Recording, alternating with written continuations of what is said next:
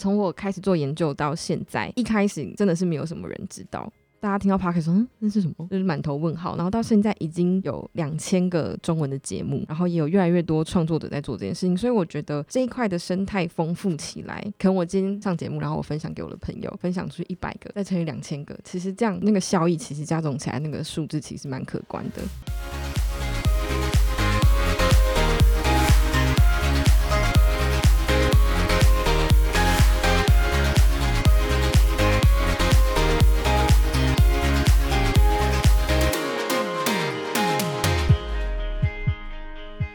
用方法办公室，各位听众晚安，欢迎收听上班阿叔的节目，我是主持人志军，智慧的智，雷霆冠军的军，我是马克，马来高的马，巧克力的克，这是我们新的系列，它叫做跨界二零，我们找到那些跨界的高手朋友来，和大家分享不同领域里头的专业，然后看看他们是怎么样用方法办公室的。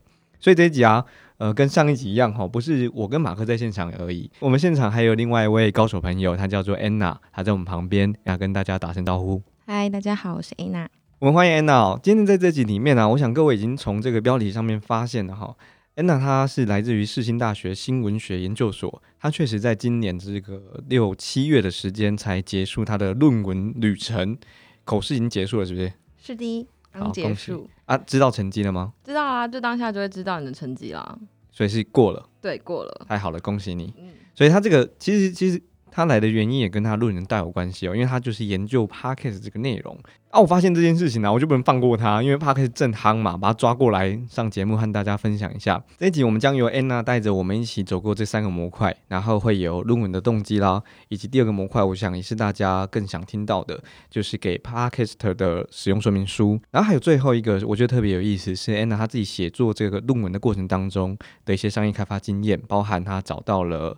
呃，可以帮助他的伙伴，所以从这里头，这这个节目当中，或许我们找到一些 p a d k a s 节目发展的趋势，甚至是这个声音节目创作者，也就是 p a d k a s 他会好奇的一些数据。那是不是一开始先请 Anna 跟呃听众朋友介绍一下自己，包含你是谁啦，然后你做了什么样的事情？大家好，我是 Anna，然后我最近呃我。今年七月刚从四星大学新闻所毕业，对，毕业证书有拿到了吗？还没，还在跑离校流程，所以我是建议不要那么早讲。哎，学分少算一分，可是可没有口试就口试就已经就是算毕业啦，之后就是就是跑离校流程而已，但就是一直都还没有去用。然后我是研究所是念传播的新闻，之前有在科技杂志啊、网络媒体、电视台呃媒体相关的地方实习，然后。呃，除了当记者、编辑以外，还有做一些活动企划专案的经验。然后最重要的这一集的这个呃，因为是要讨论，有一部分来自于你这个论文做的结论跟数据。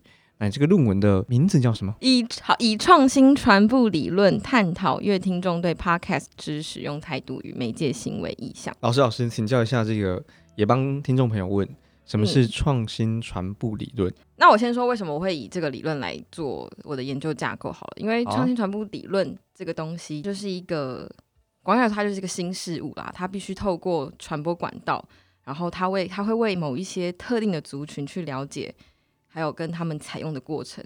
那他们所谓的特定族群，其实是说，当我们获知了一项新的事情的时候，我即便认知到了。然后我也知道这项创新的东西有很多的优点，但是我要去接受它，其实可能会是对某些人会是一件相对困难的事情。它是一一呃一个研究的基础，然后基由这个基础看来帮大家看待目前 p a r k e t 这个现象。对，因为它 p a r k e t 就是一个新事物嘛，然后它是一个新的，也可以在理论上面他说它是一个新的发明，然后新的知识、新的创新的观念，所以呃可以利用这个理论，然后下去做去探讨说。它在这个社会体系的传散的情形，然后这个理论就有分几个阶段，它就有分知晓、说服、决定、实施跟确定的阶段。p a c k a s e 应该还算，我我想就是就以呃这一两年来，很多人应该还在知晓这个阶段吧。虽然他过去一六年的时候或更早之前，好像就已经做过一波了。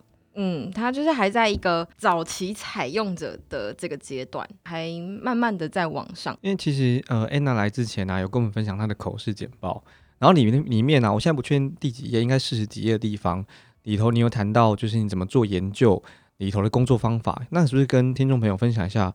呃，这份研究你是怎么做的？然后包含你呃预示的这个问卷，或者是后来有效的问卷等等的数量。我的研究方法是用网那个网络发放的问卷的方式，然后因为我是做量化的，所以我就是发放网络问卷的方式去取得台湾乐听众收听 podcast 的样本资料。然后我是有跟台湾的 podcaster 百灵果合作，就是因为跟他们合作之后的做量化问卷，我们都一定会先一个前测的问卷做测试。然后看我的题目能不能量化研究来说是因素分析、信效度这种我现在八竿子八竿子八竿子打不着的东西。我要跟听众朋友说一下，他刚刚翻了一个白眼。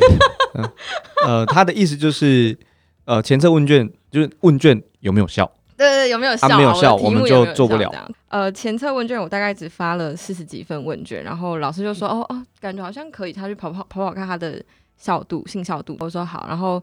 呃，我信效如果达到我的基本的数值的时候，我才开始发放正式的问卷。然后我就跟百灵果 News 密他们，他们就答应了。实际回收的问卷就达到了一千一千八百二十九份，整理完之后，有效问卷是一千七百零八份。这是一个很惊人的结果，对不对？很惊人的数量。嗯，以一个硕士生来说，如果要在一个礼拜之内拿到这么大的数量，其实算是有一点的难度。所以他已经算是找对了合作对象，所以产出了一个这么棒的结果。我觉得是因为当当初我在发放问卷，其实还是在四月的时候吧，就是还没有现在这么多报章杂报道在报道 podcast 这种东这这个东西。其实他们对方他们也觉得说，应该也不会有什么曝光的机会，应该也不会有人会去填。结果就是他们就把我发放在那个 IG 上面，这样，然后就。他们自己也吓到，你有跟他们分享就是有多少人填吗？有，他们就看就说啊，怎么这么多？我还想说应该不会有人填呢。然后 他就说怎么会有这么多啊？这他因为他还一开始还说我可以帮你在那个 IG 上面就是现实动态发放，但是我不保证能会有什么触触及率，因为他们也不知道。对。然后我说哦没关系，我只要有触及到试试看。然后因为他们毕竟是很前面的 p a r k 就是前三名的 p a r k 所以我可以。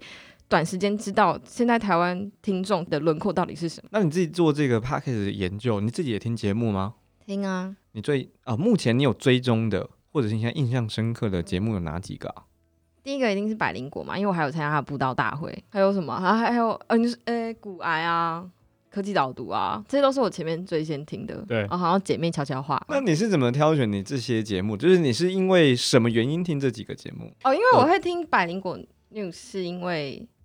因为可能跟我的本身科系有关吧，所以我会对于新闻类的就会比较想要想要认真听。它像敏迪选读，我也会听。我想我想要去沿着就你自己挑选节目这几个标准，嗯，可能是你的喜好啦、声音啦、风格等等，嗯，然后接下来就要给 Podcaster，就是他们自己在做节目，可以呃进一步的了解听众一些轮廓。我想从你的论文或者是你自己的这些研究当中，呃，在台湾听众啊，他们有些习惯上的改变，然后也跟大家分享一下，他们是呃，不管从这个收听的频率。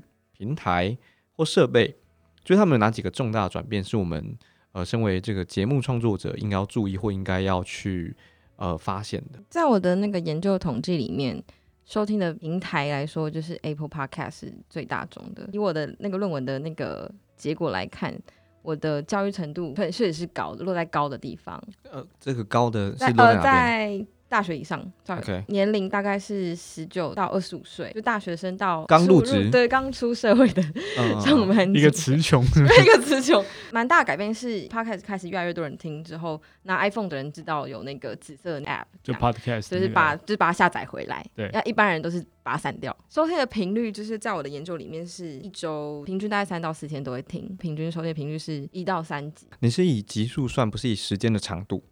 嗯，对。哎，但我后面也有，我后面有一次收听的时间大概是一到三个小时。哦，哎，很长哎，所以平均一集可能就是一个小时差不多。嗯嗯，因为像是如果是通勤时间，也是大概快一个小时的时间。我觉得听众的可以接受程度大概就四十分钟，然后也是以本国节目为主啦。然后外国听外国节目非常少，大部分也都是从二零一九年。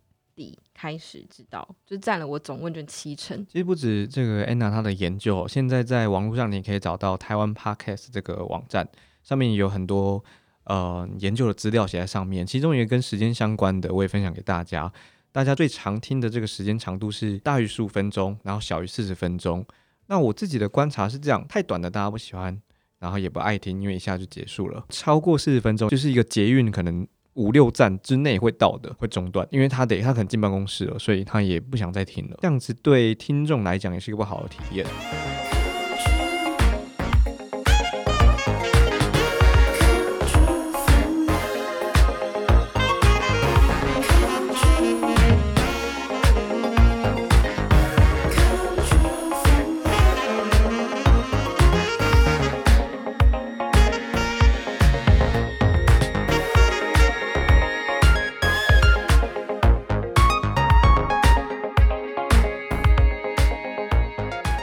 那我想要接着问，就是刚刚听到的，呃，Anna 分享这些转变啊，就这些转变有利于 Podcast 的发展吗？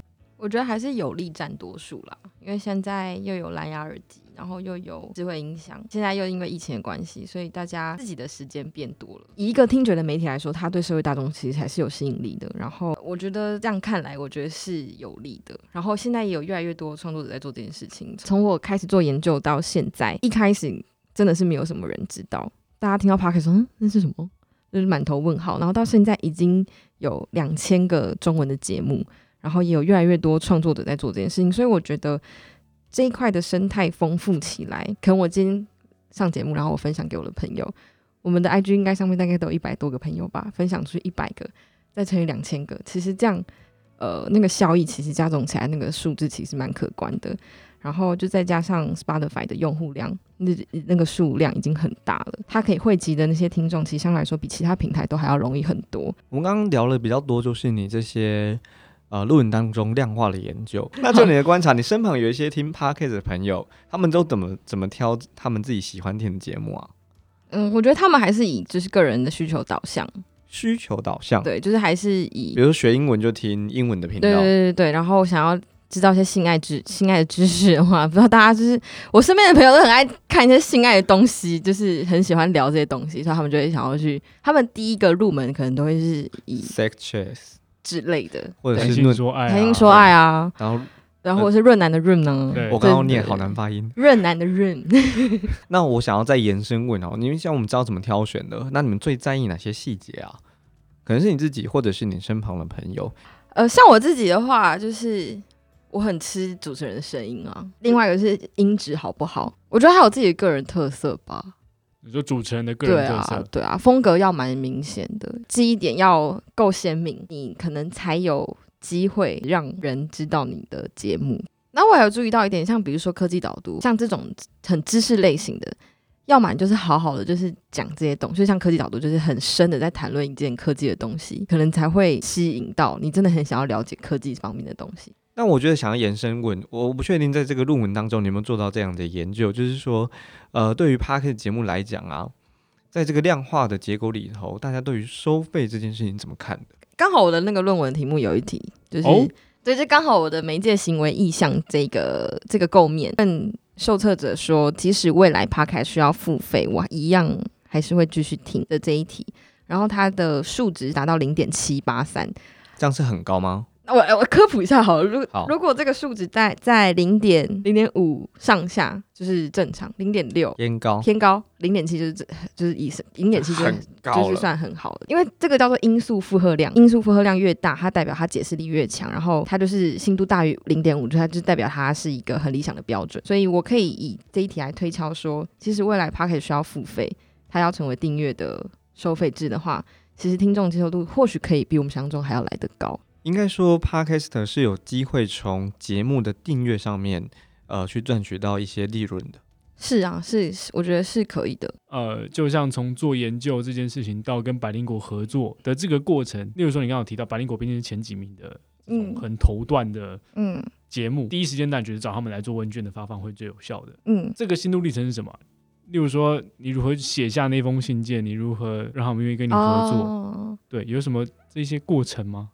我会找他，也是因为他之前看有在他们的 p o d 节目上面有说，他们如果有人想要做这类相关的研究的话，可以找他们。那如果在他们能力所及，他们可以帮帮助。我就试试看，想我就寄信给他们，然后我就选，我就寄了很长的信给他们，跟他们说为什么我呃说了我的动机，说了我的目的，然后说了研究 p o d 这些数据里面，我可以跟你做什么合作。我也可以把我的结果可以给你们看，因为毕竟其实你们的听众是以你们听众为主。呃，我也跟他们就说，如果你们的听众有来写的话，我可以抽出五位听众，然后给他们五百块奖金。说了动前面说的动机、目的，然后为什么诱因？动机、目的、为什么诱因？然后再加上对彼此来说可能会有的潜在价值。对对对对对，我觉得这这就是这一集最珍贵的地方，就是有理论基础，而且有统计背景的论文来支撑现在台湾 podcast 市场的整体环境。嗯，我觉得这这一集会对所有想做或正在做，甚至已经做的 podcaster 们来说，会是很很重要的一个资讯。